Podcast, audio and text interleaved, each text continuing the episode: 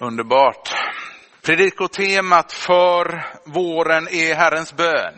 Vi snackar världens mest välkända och mest brukade, praktiserade bön. I allt från enkla plåtskjul till stora pampiga katedraler ber man Herrens bön, kanske i realtid, som en del av gudstjänstfirandet. Det är lätt att förstå varför den här bönen är så brukad, flitigt brukad. Det är Herrens bön. Och vem vill inte be som han? Denna bön innehåller precis allt vi behöver veta för att förbli i tron genom svåra, tuffa tider. Ju mer du och jag fördjupar oss i Herrens bön, desto större glädje kommer vi att ha utav den. Samma bön lämpar sig också utmärkt för vårens tema, bön tillsammans. För det var så som Jesus lärde sina lärjungar att be. Jesus sa, när ni ber ska ni säga vår far i himmelen. Och om detta predikade Anna Maria, vår musikpastor, förra söndagen. Gå gärna in och lyssna.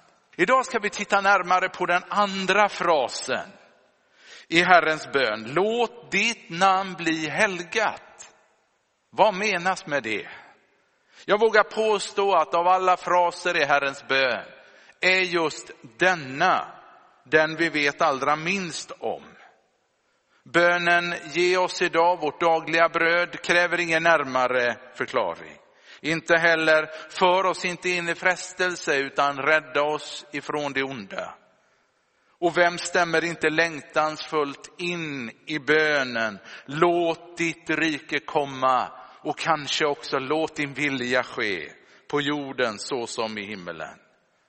Men vad betyder det att be? Låt ditt namn bli helgat. Det är ju inte ett ord som du och jag direkt slänger oss med till vardags. Men du vet att när Nya Testamentets författare skrev ner Herrens bön så behöll man detta ord på grund av dess rika innebörd. Det är av största betydelse att Jesus inte började sin bön med de delar vi förstår kanske eller har lättast för. Som brödet och förlåtelsen. Nej, istället så börjar han med den del vi förstår allra minst. Bön börjar nämligen inte med oss själva, med våra behov. Utan bön, all bön, börjar med Gud. Och vi skulle ju kunna lägga till hans behov. Ordet helgat kommer från det grekiska ordet hagiasso. Ett viktigt ord i Bibeln. Substantivet betyder helig och ordet helgad betyder att förklara helig, avskilja, ära och vörda. Att vörda något eller någon betyder att behandla det med största respekt. Låt ditt namn bli helgat betyder att behandla Guds namn olikt alla andra namn. Eftersom Gud är unik bör också hans namn behandlas därefter. Men vi måste fråga oss, vad betyder det att helga någons namn? Har det något med bokstavskombinationen att göra? Som i orden Gud, eller ordet Gud och namnet Jesus. Är det det som gör Guds namn speciellt? Jag heter Johan, ett namn med fem bokstäver. Ska vi helga mitt namn så blir det rätt många Johan vi måste helga, för det är ett rätt så vanligt förnamn när vi helgar någons namn så lovprisar vi personen bakom namnet. I Bibeln är någons namn ofta en ledtråd vilken person vi har att göra med. Och vi kommer till det snart. Ibland använder vi öknamn för att särskilja personer ifrån varandra. Detta var vanligt förr ute på öarna i Bohuslän. Jag hörde om en till exempel som förmodligen hade ett rätt vanligt namn. Och för att särskilja honom från någon annan eller från de andra så gav man honom öknamnet kofångaren eftersom han vid något tillfälle körde på en ko med sin bil. Vi förknippar också olika namn med olika känslor. Om jag säger Adolf Hitler så kommer du förmodligen att tänka på Nazityskland och de fruktansvärda koncentrationsläger. Om jag säger Moder Teresa tänker du omedelbart på hennes osjälviska arbete bland de fattiga i Calcuttas slumkvarter. Två personer, två olika namn som väcker helt olika känslor. På vägen i bilen hit så hörde jag på, lyssnade jag på radion och där hörde jag om en kvinna som fått sitt namn efter den leende kassörskan i affären. Namn, olika namn väcker olika känslor. Vad dyker upp i ditt huvud om jag säger Gud? Svaret beror förstås på vem du är och hur mycket du vet om honom. När vi tänker på Gud så dyker troligtvis flera välkända berättelser upp i våra huvuden. Någon tänker på skapelseberättelsen. Någon annan tänker på vandringen genom Röda havet. Någon annan tänker på Davids seger över Goliat. Och kanske någon annan tänker på Daniel i lejongropen.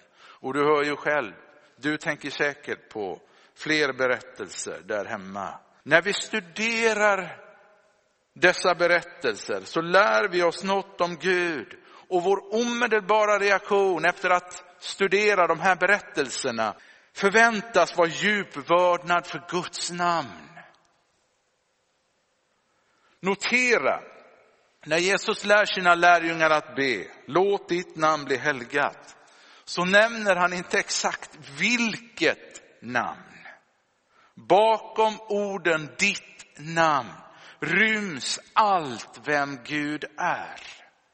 Lyssna till ett axplock bibeltexter i gamla testamentet, vad det säger om namnet. När Mose frågar efter Guds namn så får han till svar, jag är den jag är. Och han fortsatte, så ska du säga till Israels barn, jag är, har sänt mig till er. Och längre fram så läser vi, då steg Herren ner och ropade ut Herrens namn.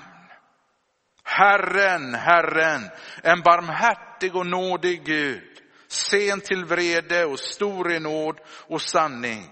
Han bevarar nåd mot tusenden och förlåter brott, synd och skuld, men låter ingen bli ostraffad. Och när Mose får höra Guds namn dras han instinktivt till Gud och hans omedelbara reaktion blir tillbedjan. I Saltaren, Bibelns bönebok, lovprisas ofta Guds namn. I psalm 8 står det, Herre, vår Herre, hur härligt är inte ditt namn över hela jorden. Du som satt ditt majestät på himlen. Alltså liksom en konstnär sätter sin signatur på sitt verk har Gud suttit sitt majestätiska namn på himlen. Tänk på det nästa gång, eller när du nu går ut i vår tid, när det börjar hända så mycket. Psalm 9 och 11. De som känner ditt namn litar på dig, för du överger inte dem som söker dig, Herre. Psalm 23 och 3.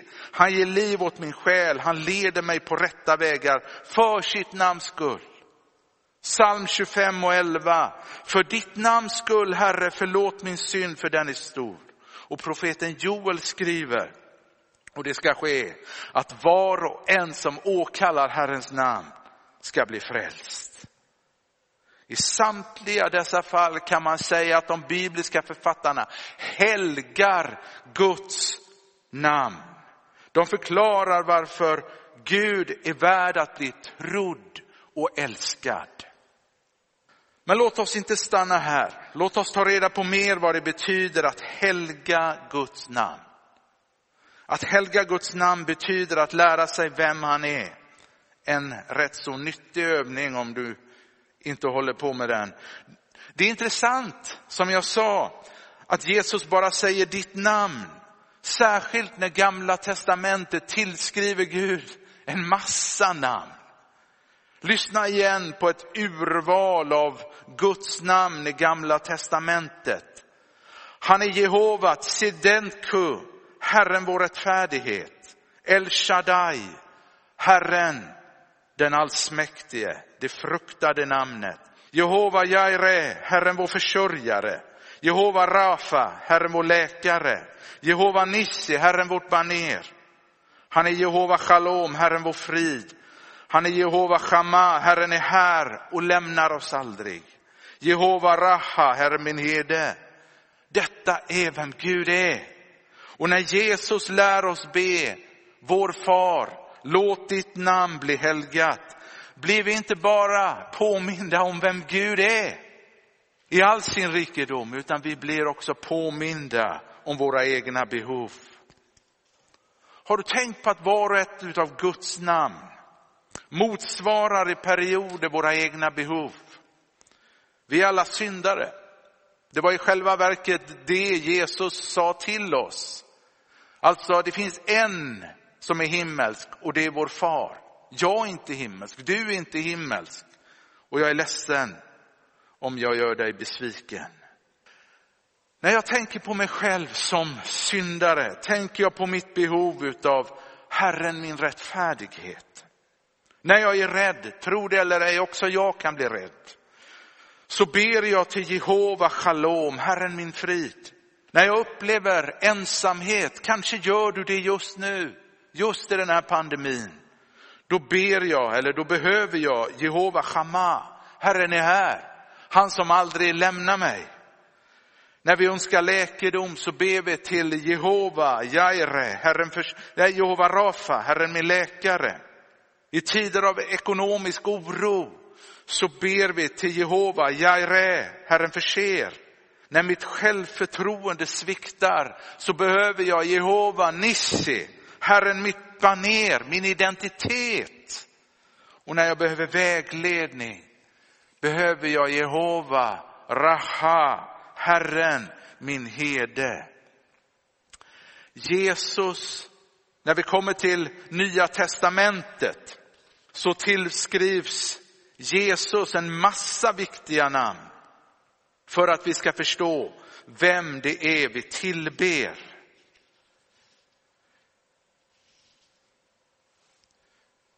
I Nya Testamentet så framträder hans namn mer än något annat namn.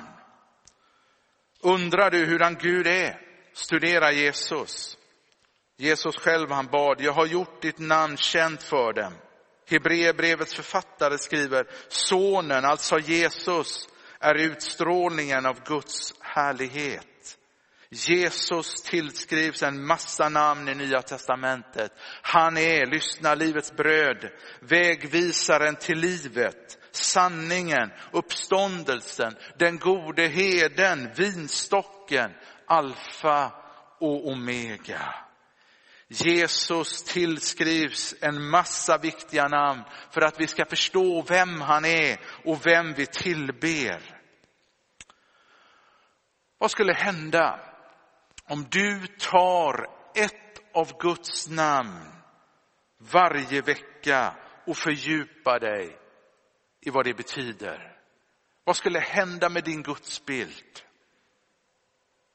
Att helga Guds namn betyder att hålla Gud högt. Gud är unik, utöver det vanliga, himmelsk, skild från syndare, obefläckad.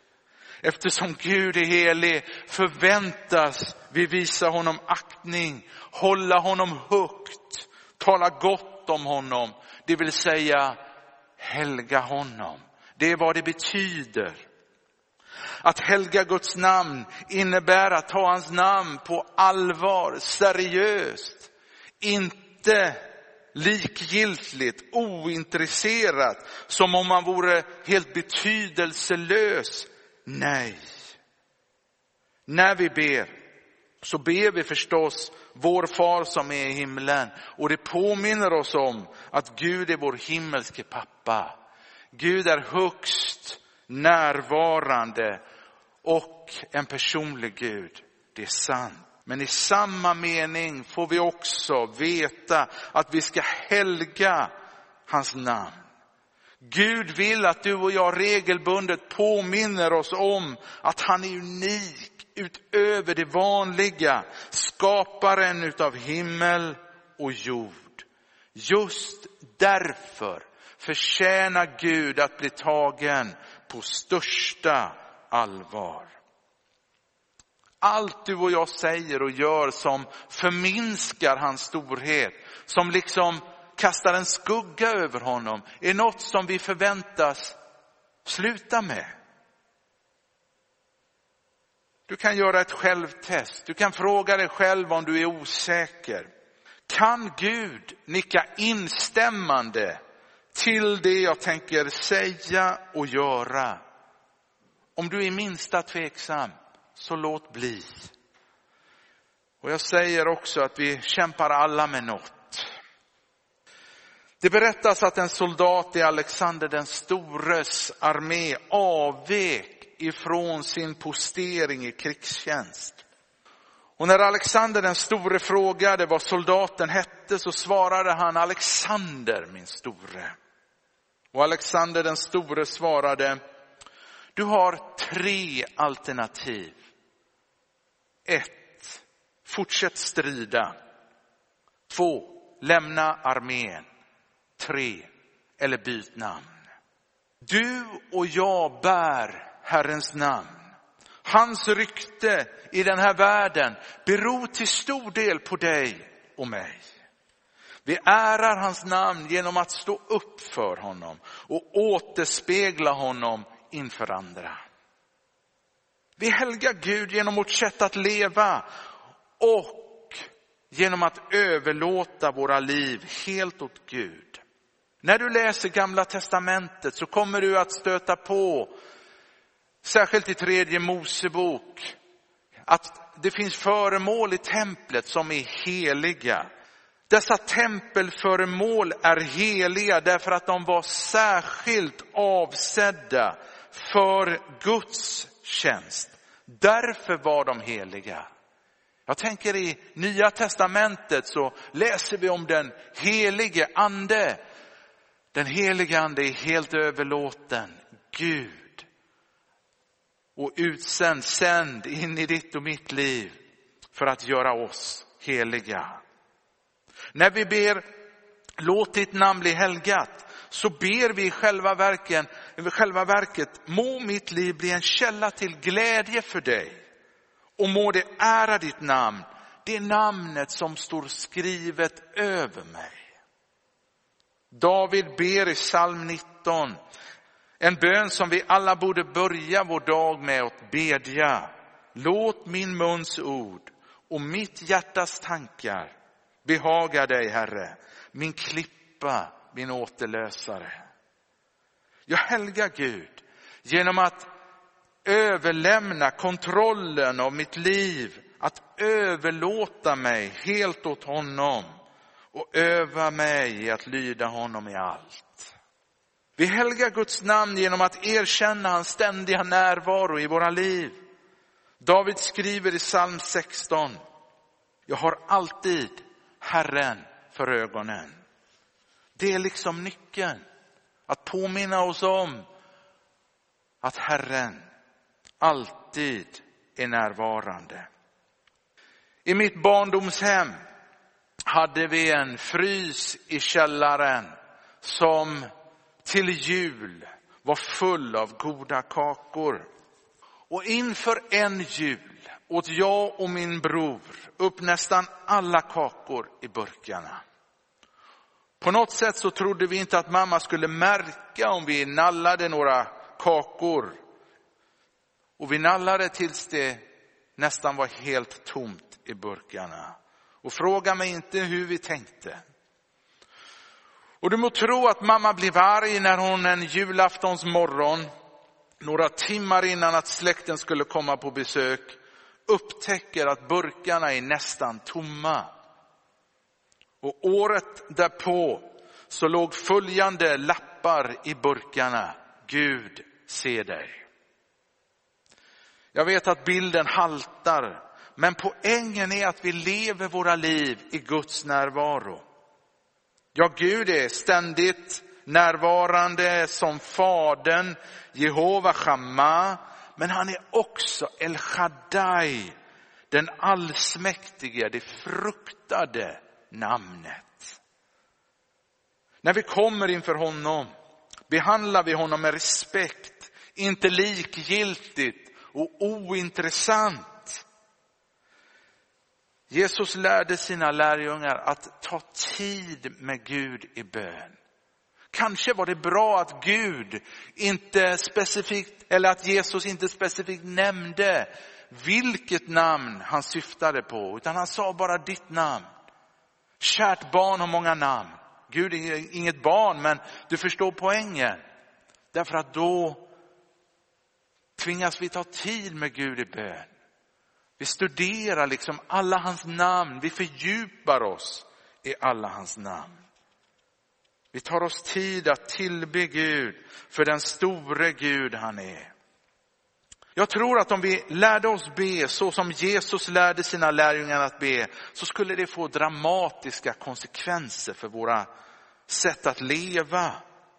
Tänk om vi lärde oss i våra böner att inte först komma dragandes med våra önskelister, utan att vi börjar istället med att tillbe honom för den han är. Wow! Bibeln säger att Gud söker sådana som tillber honom i ande och sanning. Och så står det, sådana tillbedjare vill Fadern ha. Han vill ha sådana tillbedjare. När vi kommer inför honom så gör vi rätt i att först tillbe honom för den han är innan vi överhuvudtaget ber om något överhuvudtaget. Och här talar jag lika mycket till mig själv eftersom jag själv är lika mycket elev i Jesu böneskola som du är. Jag tror också att om vi lärde oss be så som Jesus lärde oss be så skulle vi också lättare fatta mod i våra personliga kriser. Minns vad David sa, kung David. När han stod öga mot öga mot jätten Goliat. Lyssna. Du kommer mot mig med svärd och spjut och kastspjut. Men jag kommer emot dig i Herren Sebaots namn. Han är Gud för Israels här som du har hånat. Och kanske så småskrattade Goliat när han hörde vad den där lilla snorungen, den finniga snorungen i hans ögon svarade honom. Är detta ett skämt? Typ. Men innan dagen var slut så hade David vunnit seger över Goliat med sin slunga. Och grejen är att Israels seger berodde inte så mycket på stenen som Herrens namn, som gav David mod att gå ut i strid. Tänk om vi insåg hur mycket som ryms i Herrens namn och hur mycket kraft och mod det skänker oss i våra andliga strider. Vet du, som kristen är du bärare av Guds namn. När djävulen attackerar dig så kan du påminna honom om namnet du bär över ditt liv. Och passa samtidigt på att påminna honom om hans framtid. Men att helga Guds namn innebär också att leva på ett sådant sätt att jag sprider Guds goda rykte här i världen. Fundera över följande fråga. Vad drar människor för slutsatser om Gud genom att studera dig och ditt liv? Om de fick följa med dig en hel dag, kanske en skrämmande tanke. Kanske särskilt en dag när det går som mest emot dig. Vad skulle människor dra för slutsatser om din Gud? genom att studera dig. I samma stund som du ber, låt ditt namn bli helgat, är du faktiskt själv en del av bönesvaret. När du ber, låt ditt namn bli helgat, så lovar du faktiskt Gud att leva ditt liv till hans ära. Och när du lever ditt liv till hans ära så ser Gud inget hinder i att besvara dina böner. Låt oss be. Allsmäktige Gud, utrota allt i oss som besudlar bilden av dig. Vi ber att våra ord och handlingar och tankar ska ära ditt namn. Hjälp oss att leva så att andra finner det lätt att tro på dig. Tack helige ande för att du bor i mig och är helt överlåten att göra mig allt mera Kristuslik. Vi ber så i Jesu namn. Amen. Tack ni där hemma för att du, ni har varit med och firat gudstjänst med oss. Ta så emot Herrens välsignelse. Herren välsigne dig och bevare dig. Herren låter sitt ansikte lysa över dig och vara dig nådig. Herren vänder sitt ansikte till dig och ger dig av sin frid i Faderns och i Sonens och i den helige Andens namn. Amen. Gå i frid och tjäna Herren med glädje.